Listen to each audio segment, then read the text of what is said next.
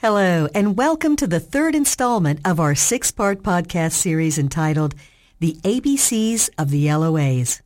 In this third segment, we'll take listeners on a quick trip around the world of workers' comp leaves of absences.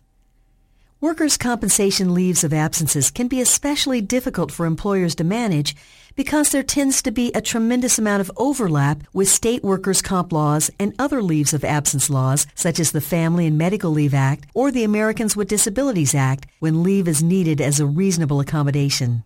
We are here to help employers unwrap this overlap and hopefully provide you with a sense of understanding in this otherwise complex area of leave of absence laws. First things first, though. Let's do a quick introduction as to workers' compensation laws. However, if you aren't already familiar with workers' comp claims and leaves of absences, then that's not necessarily a bad thing. That probably means that your workers may just be the most careful ones on the planet and therefore haven't sustained any workplace injuries.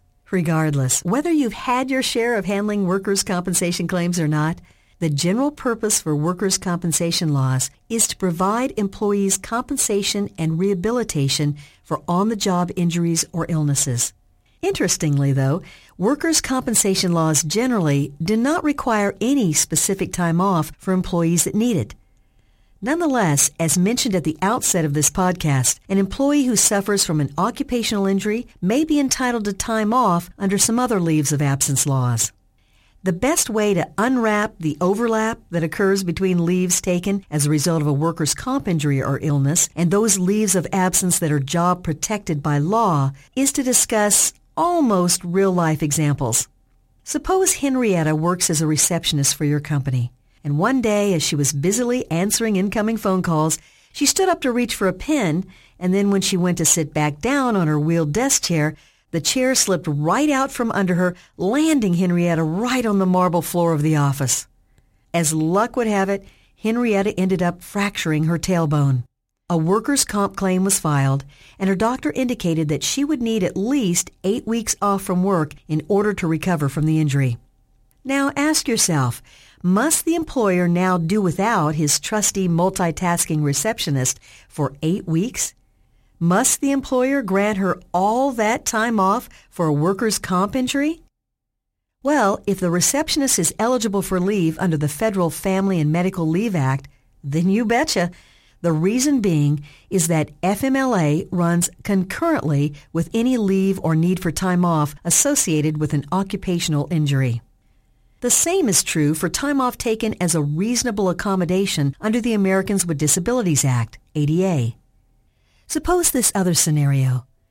Joshua works for a roofing company and climbs ladders and walks around tops of buildings for a living every day. On one unfortunate day, Joshua slipped while walking around a commercial building's rooftop and slid down the structure, falling 25 feet onto the pavement, hitting his head hard.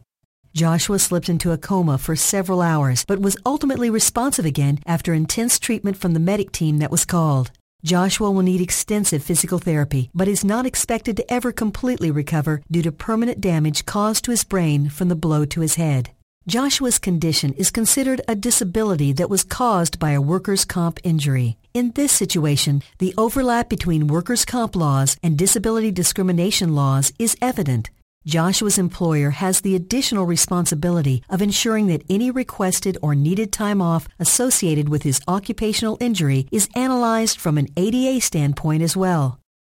These workers' comp overlap scenarios and others like them implicate a complex area of employment law. Employers must know what the different trigger factors are as to various other leaves of absence laws that potentially apply when an employee is out of work because he or she got injured on the job.